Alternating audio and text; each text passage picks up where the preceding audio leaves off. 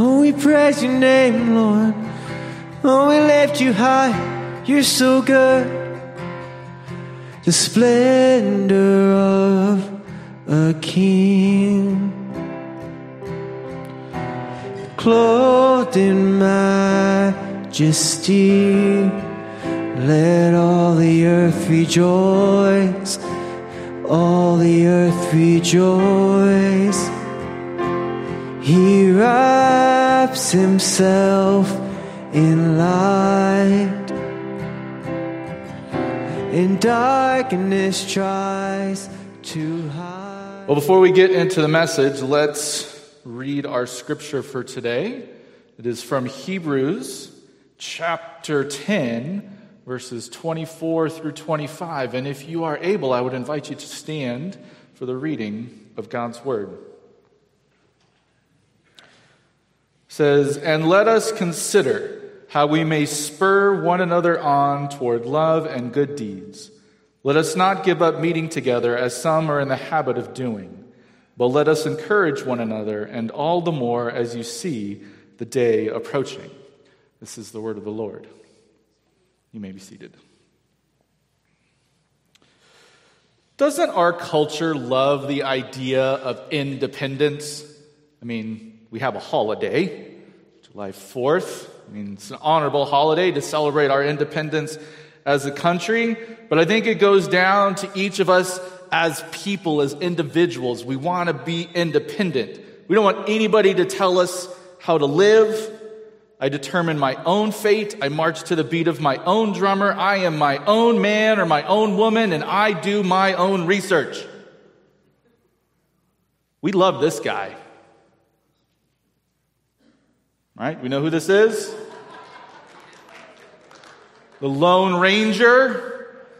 The lone Texas Ranger out solving crimes, catching bad guys, doing the good on his own. We idolize the idea of being independent, beholden to no one, secure in ourselves and no one else. And we feel that if we have to rely on others, that can be a sign of weakness. That if we need to ask for help, it can feel like we're not living up to a standard, and it can feel awkward and weird. Today we wrap up our series of Joining Jesus on his mission, which has been inspired by this book of the same name by Greg Finke. If you haven't heard about it enough already, I would encourage you to go purchase it. If you haven't, read through it yourself. And what I don't want to leave you with today is the idea that if you just read this book, you alone can go and do everything that God is asking for you by yourself independently, like a Lone Ranger Christian. Because if you think that, you haven't read the last chapter. I'm here to basically tell you that there are no Lone Ranger Christians. We need each other. If you read through the Bible, you'll come across the word "you" a lot. And we can read it, we think, oh, that's me, that's an individual, sure. But actually, the "you" in the Bible is often plural. It's referring to a group of people, a bunch of people. Famous passages like Jeremiah 29:11, "For I know the plans I have for you." That's for the group of children of Israel who are exiled in Babylon. James 14:2, "My father's house," or John 14:2, "My father's house has many rooms. If that were not so, would I have not told you that I'm going there to prepare a place for you?" Jesus is talking to his disciples. James 1:3, "Because you know that the testing of your faith produces perseverance." You and your is the church that James is writing the letter to that he loves. It's not an individual, it's a group. Our new children's intern, Grace, I wish she was here. She's from the South. She would appreciate this. You basically should just say y'all, right? Whenever you come across those yous. If we're going to join Jesus on his mission, as we've seen in previous messages where Pastor Mike talked about Jesus sending out the disciples two by two, Jesus called 12 disciples. It was always a group activity. If we're going to join Jesus on his mission, we need each other. And we need to do this very thing that we're doing right now. Why? Well, I'm glad you asked. The answer is the main point that I want to leave you with today, which is this. As everyday missionaries, it is critical we gather regularly to hear from God's word, to hear from each other, and encourage each other with the hope that we profess. As everyday missionaries, it is critical we gather regularly to hear from God's word, hear from each other, and encourage each other with the hope that we profess. Large groups, small groups, medium-sized groups, in one way or another, we need groups. We need to be together. We need to meet together. What we hear regularly, though, can have a huge impact on us. And it's important that we gather first and foremost to hear from God's word. When we hear things repeated, they stick in our minds and we can recall them easier, right? Like advertisement jingles that get stuck in your head. So let's play a game. Let's name that jingle. All right, let's play the first one. Plop, plop, fizz, fizz. Oh, what a relief it is. Alka-Seltzer. All right. Good, good. Number two. Best part of waking up. Folgers. Folgers in your cup. What are you gonna pick? Yes. Trying to cross generations here is good. Hot Pockets. All right, last one. Kit Kat Bar. Oh, you guys did good. Give yourselves a round of applause. Now, the importance of gathering together as Christians is not just that we come to see people that we like, hear a couple and sing a couple catchy songs, hear somebody give a lecture, and then go have coffee. Everybody's laughing because like, ooh, that sounds awkwardly familiar.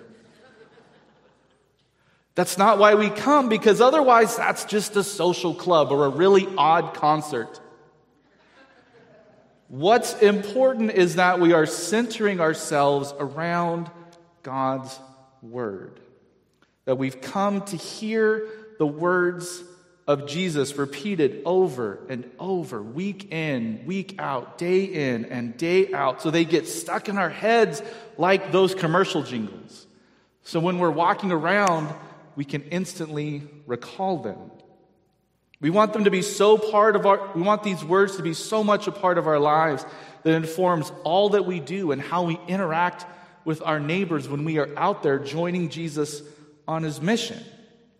We have to know Jesus first to discern him above all of the other noise that is out there, above all of the other jingles and songs demanding your attention. Jesus has to be the first thing that we hear. We have to see him as the center of everything that we do. In the book, the author tells the story of a guy that he was mentoring who was a soldier and he was serving in Afghanistan. And he was confessing, like, it's hard to see Jesus at work as a soldier in Afghanistan. I can't see it. But the author worked with the guy and ultimately found out that he was kind of an artist and wanted to be a tattoo artist. He's like, why don't you just use that and see what happens? So he started to offer his gift to his friends in Afghanistan. And if you are unaware of getting a tattoo, it can take a while. And oftentimes conversations happen.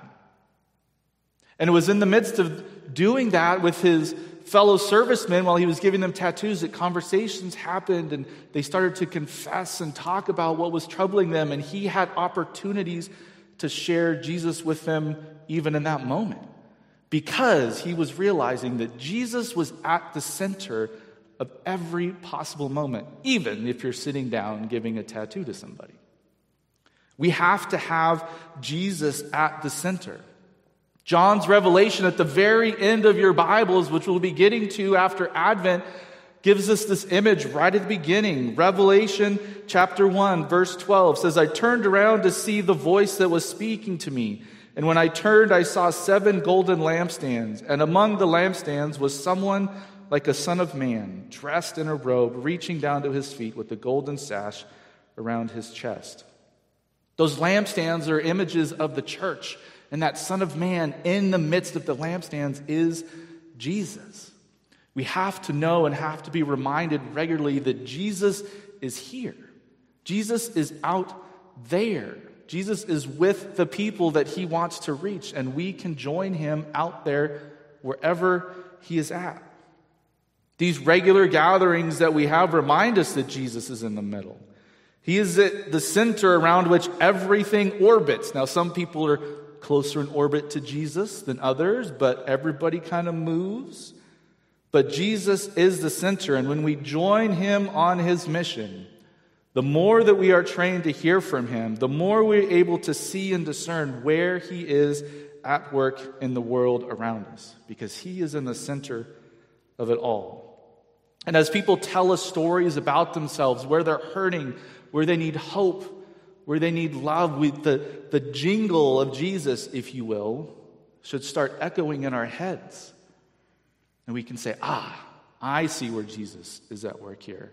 I see where I can join him on mission, because we've gathered regularly to hear from his word so that it is in us. It is a part of us. Like I said, as everyday missionaries, it is critical we gather together regularly to hear from God's word. Primary. But also, we need to gather together to hear from each other. Because if we just listen to ourselves, we can get into a little bit of trouble. I mean, you can sing in the shower, that's great. But how do you really know if you're on key or if you're singing the song right? Back to that kind of independence thing. We like to just do whatever we want. But if we just listen to ourselves, we can tend to believe in ourselves and our own experiences first. And often that's not the whole truth or even close to the real truth. We can get so stuck on what we are believing and saying and thinking as individuals that we can think we're the only ones who have it all right. We're the only ones who have the truth and have the right stories. And when we think we're the only one who has it right, our temptation is to just haul off into a corner by ourselves where no one else is, where no one's going to challenge you, where you can be all by yourself with my own thoughts. I can think my own songs, read my own Bible, and have my own Jesus. This is not an issue that is new to the church at all.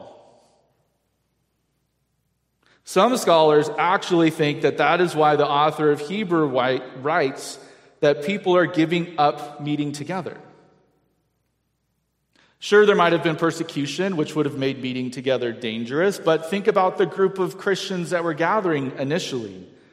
Jews, Gentiles, men, women, freedmen, enslaved people, Roman citizens, non-citizens, rich, poor. There's going to be some disagreements. But the challenge of Jesus has always been that you gather together because you are in Christ first and foremost, and not any of these other things that define you. But our temptation is to let those other things define us. And we don't get to hear from each other. Moving on down church history lane a little bit, we get to John Calvin. Where he writes in his commentary on Hebrews, he says, it is an evil which prevails everywhere among mankind, that everyone sets himself above others, that individuals would gladly make churches for themselves if they could, for they find it so difficult to accommodate themselves to the ways and habits of others. We need each other. We need each other. Why? We need to hear of the wider, greater, and unimaginable stories of where God is at work, not just in our lives, but in the world around us. We need to hear and learn from the places where Jesus is at work, out there in the world, where other people are joining Jesus on his mission. I need to hear how God and Jesus are at work on Nevada Union High School. I don't have high schoolers yet, but I need to know how Mark and Mike are working with FCA, with his son Josh, and how God is stirring even on the Nevada Union High School. I don't quilt. I don't knit. I'm not a part of that group. But I need to walk down and hear from the quilters when they're meeting as to how God is working even among a group of people who are knitting together beautiful works of art. And how God is bringing people in to have conversations even in those moments. I need to hear how God is at work in prisons. Mark, I know you have a heart for that. Where it feels like God and Jesus is completely absent. But we know that God is at work even in the darkest places. I need to help out with Santa Shop and hear how God is at work even amongst the least of these as somebody grabs the hand of a child and walks them over here to buy presents for their family. We need to hear how God is active and present in the lives of people around us, especially because following Jesus is often hard. Sometimes God can feel silent. The work of joining Jesus on mission might feel hard or fruitless. There are distractions, sin, doubt, frustrations, and all sorts of other things can sneak in to try to derail us from this mission that Jesus wants us to join him on. I need to hear from people of how God is still working. We need to hear from each other to see the wide story of what God wants to do in this county and in this world. This reminds us that Jesus is always at the center, always at work in our lives. Remember, plural, you, us, we. And let us consider, the verse says today. As everyday missionaries, it is critical that we gather regularly to hear from God's word, to hear from each other, and finally, to encourage each other. When we hear from each other, hopefully we are encouraging each other, but the Bible doesn't call us family for a reason. Families have a unique ability to prod and poke and irritate, don't they? There's even this word in the reading today where it says, let us consider how we may spur one another. Some of your translations may say, let us consider how we may provoke one another or stir up. That Greek word elsewhere in Scripture is often in the negative, in that like negative spurring or inciting towards anger or violence or, pushing somebody a little too far. And it's real easy to do that. It's tempting to just poke and poke and annoy and irritate. Like I said, we're family, right? Just think about kids in the back of a car. This is the line. Don't cross the line. She's looking at me. I've heard them all. Spouses. You live with somebody long enough, you know what buttons to push if you want to get a reaction. And we all have that one relative that when it comes to Thanksgiving dinner knows just what topic to bring up to irritate everybody. And sometimes we do that even here in church. We know what bugs people. We know what will get them riled up, what will incite them towards anger or negative feelings. This is also why social media is so huge. Negative incitement is what drives it. I've scrolled through it recently, and I'm surprised how negative it is all the time. Because that's what gets people looking. That's what gets people clicking. That's what gets people staying there. The word for it is being a troll. That you're on there just to incite more negativity and not inspire anybody to anything good. Just so you can get noticed. And I can't imagine there wasn't much difference in the church the author of Hebrews was addressing. That's why he said people might have been giving up meeting together. Just that constant poke, poke, poke, poke, poke, poke, poke. You don't belong here. You're not a Roman citizen. You don't wear the right clothes. You didn't show up on time. Poke, poke. The author flips it though, right? It says not to provoke to anger or to incite any kind of negative feelings, but it says to spur or provoke one another on towards what? Love and good deeds. Ooh, that flips the script, doesn't it? Eugene Peterson's Message paraphrase says, "Let's see how inventive we can be in encouraging love and helping out." What if we were imaginative with our love? Inventive with our encouragement?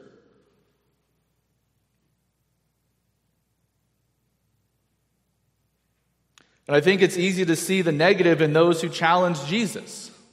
Pharisees, teachers of the law, the leaders at the time, Jesus would do something and they would just poke at him. They tested him constantly because they had a different agenda and they wanted to get some kind of negative reaction out of him. But to use our imaginations, we just have to think like Jesus, right?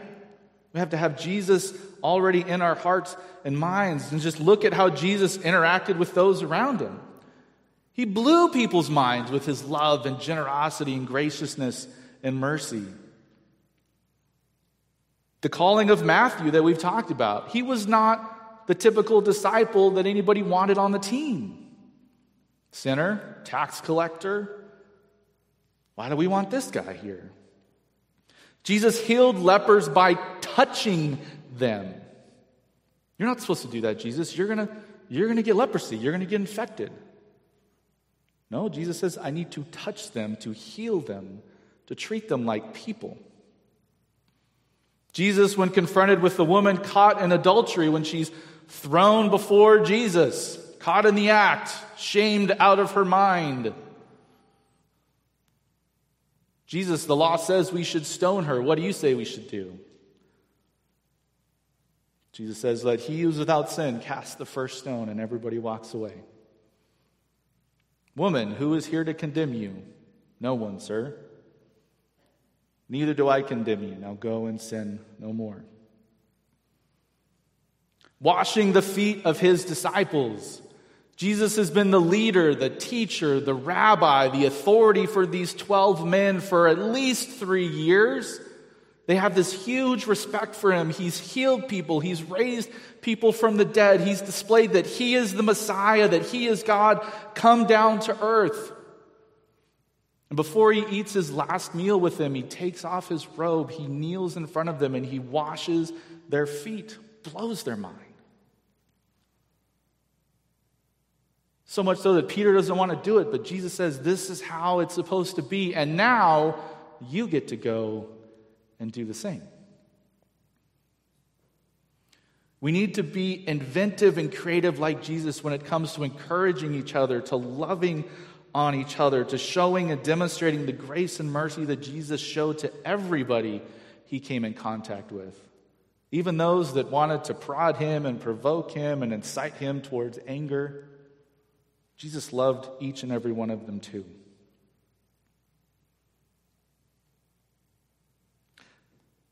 As everyday missionaries, it is critical that we gather together regularly to hear from God's word, to hear from each other, and to encourage each other with the hope that we profess. That last point is the big why. Why should we do this? Because we need hope. We need the hope that Jesus offers in his word. We need to remind each other of that hope over and over and over again because it's going to get hard.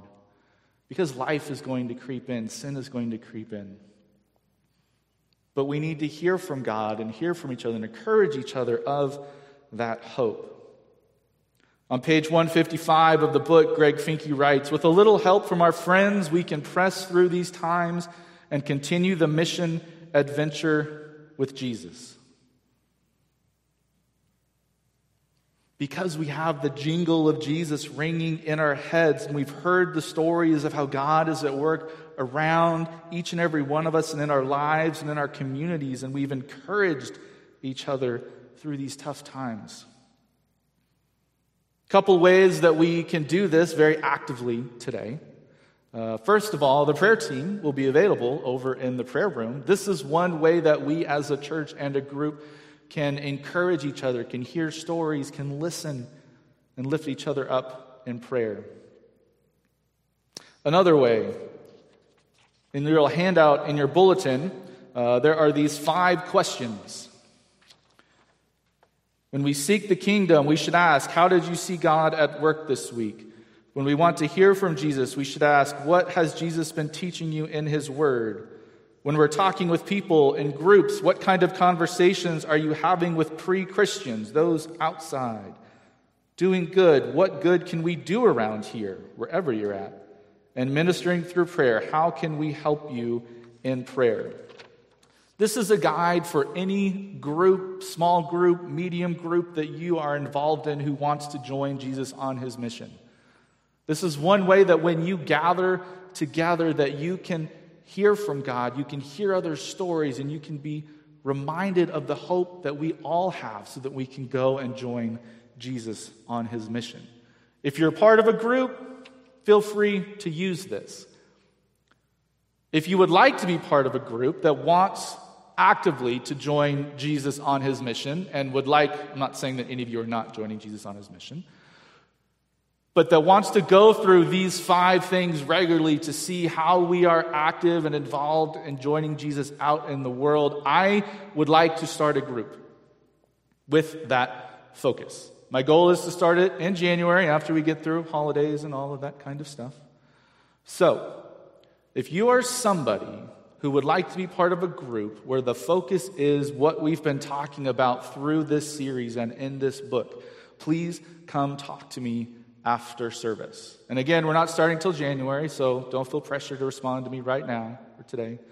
But you can find me, you know where I work. My email is all over the bulletin and on the website.